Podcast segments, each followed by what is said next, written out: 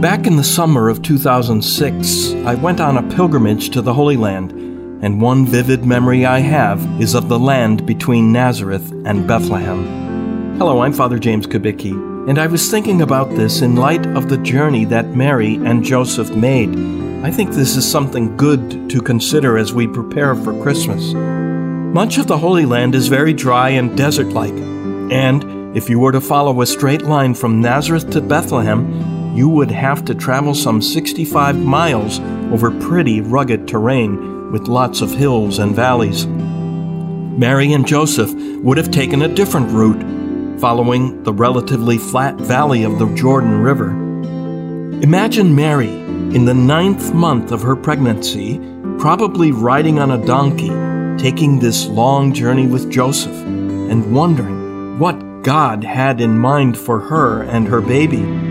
Would he be born in the middle of nowhere? Where would they stay if and when they got to Bethlehem? All the natural human questions and concerns of a mother soon to give birth and her husband, Joseph. They went forth trusting. I think we forget how difficult it was for them. Our crib scenes are so quaint, but the reality was a much harsher one. Mary gave birth in a place where animals were sheltered. Later, when he was grown, Jesus would say that foxes have dens and birds have nests, but the Son of Man has nowhere to lay his head. From the beginning, he had no decent place to lay his head.